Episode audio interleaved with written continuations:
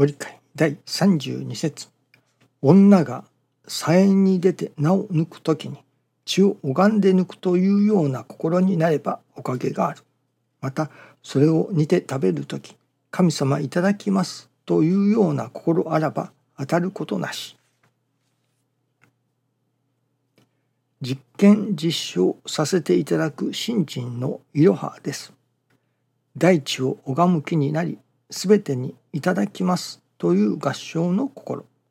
今まで気づかなかったおかげのもとが、そこにもここにもあることに気づかされます。信心とは一切を拝み、一切をいただきますということだなとわかります。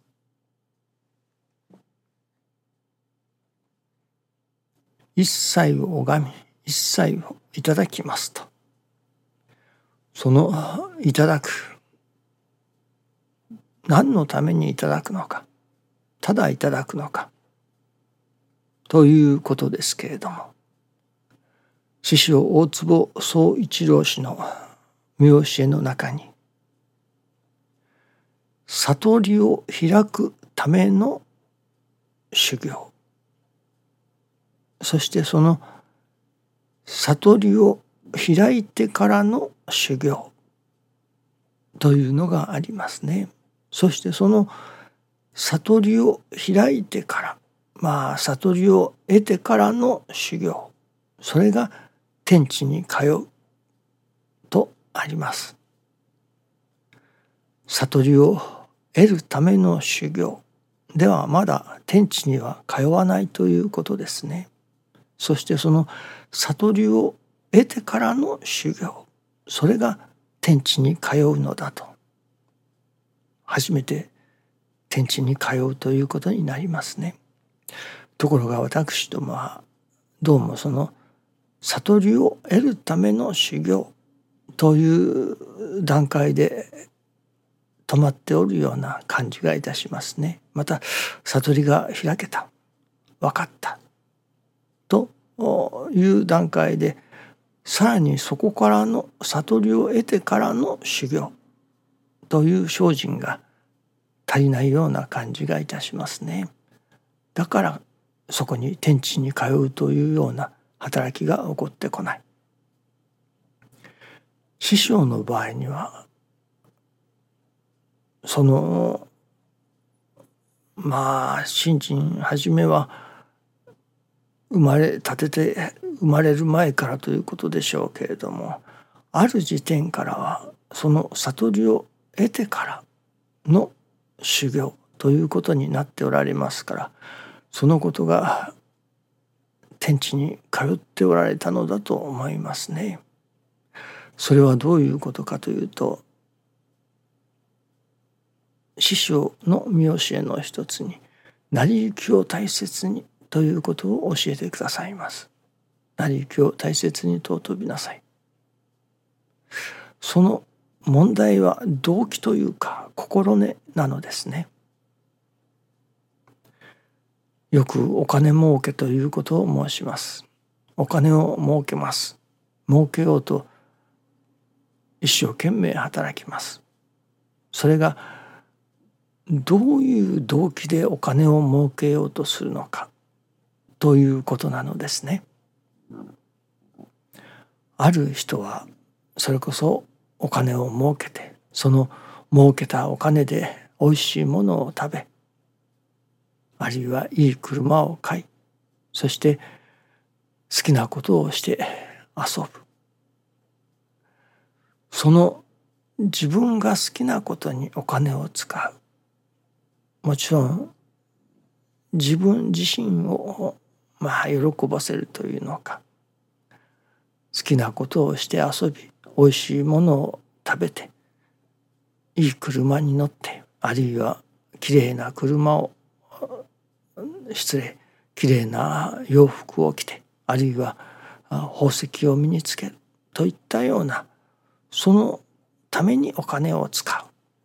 そのためにお金儲けをしようという。またある一方にはその儲けたお金を社会貢献のために使おう世の中を良くすることのために困った人を助けることのためにお金を使うそのためのお金を儲けようと働く人もおられますね。いわば同じお金を儲けるでもその動機が違う心根が違うわけですね。さあどちらの心根が動機が神様のお心に通うだろうかということになりますね。私どもが成り行きを大切に尊ぶ。それは師匠が教えてくださるからそう教えてくださるから成り行きを大切に尊ぶ。まずはここからだと思いますね。いわば親の言いつけを守る。詩人様がでしたかね。親様が言われるから。とその親様が言われるからと親の言いつけを守る。師匠が成り行きを大切にと教えてくださるから。だから成り行きを大切にする。というまあこれが一番の入り口なのではないでしょうかね。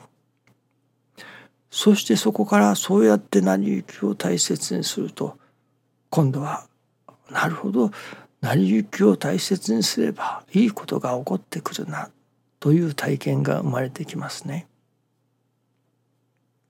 そしてその成り行きを大切にすればこれは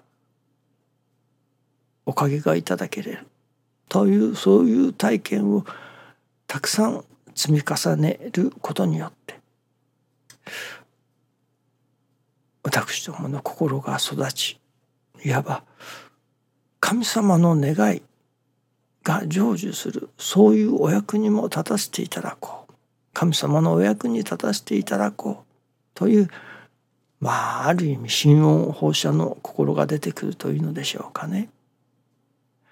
そしてその神様の願いが成就することのためにお役に立とう。そしてその成り行きを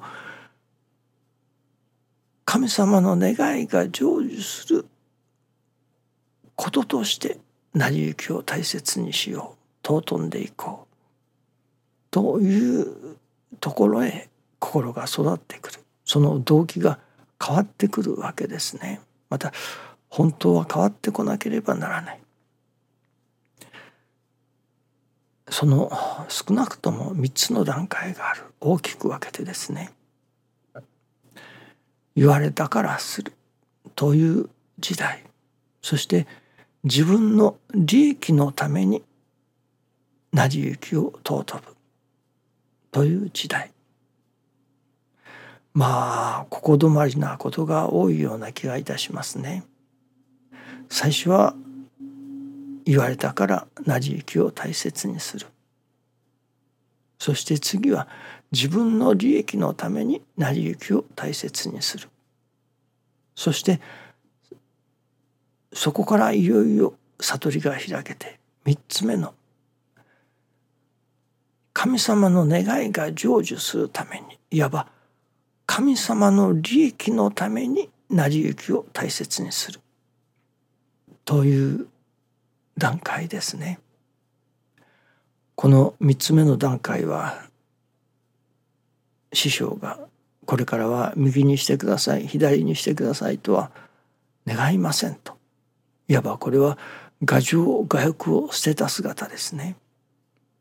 ですから神様の願いが成就するためならばいわば自分の利益になることはもう捨てます自分の利益ではない。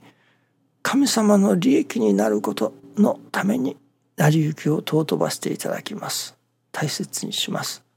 その神様の利益になることのための修行として受けさせていただきます。というわけですからもうこれは自らの牙城牙欲を捨て去った姿ですね。それで神様の利益のために成り行きを尊びます。というわけですからその受けていきます。神様の利益のために受けていきます。とも自分の利益は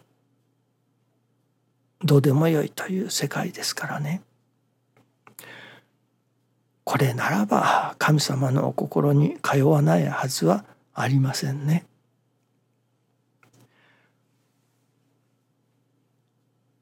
そういう師匠が成り行きを尊び大切にされたというその姿は自らの利益になるという世界からもう一歩踏み込んで神様の利益のために成り行きをいただかれたという世界ですね。この世界に入って初めて成り行きを大切にするということが天地に通うということになると思いますね。まさに悟りを得るまでの修行。そしてその悟りを得てからの修行。師匠の場合はその悟りを得てからの修行であったと。悟りを得てからの成り行きを大切にする尊ぶ。という世界におられたとだからこそ神様のお働きがそこに従前に現れたということになるのではないでしょうかね。私どもはまだその師匠が言われるから成り行きを大切にするあるいは成り行きを大切にすれば自分の利益が生まれるからというのか自分の利益になるから成り行きを大切にするというこの世界でとどまっていることが多いですね。そこの世界にで成り行きを尊ぶということではまだまだ天地に通うほどしの成り行きの尊び方ではないのですね。自分の利益を捨て去って牙城牙欲を捨て去って神様の利益になることそのこと一本に絞られた時そこに成り行きを尊ばれた時初めて天地に通う成り行きの尊び方ということになりますね。どうぞよろしくお願いいたします。ありがとうございます。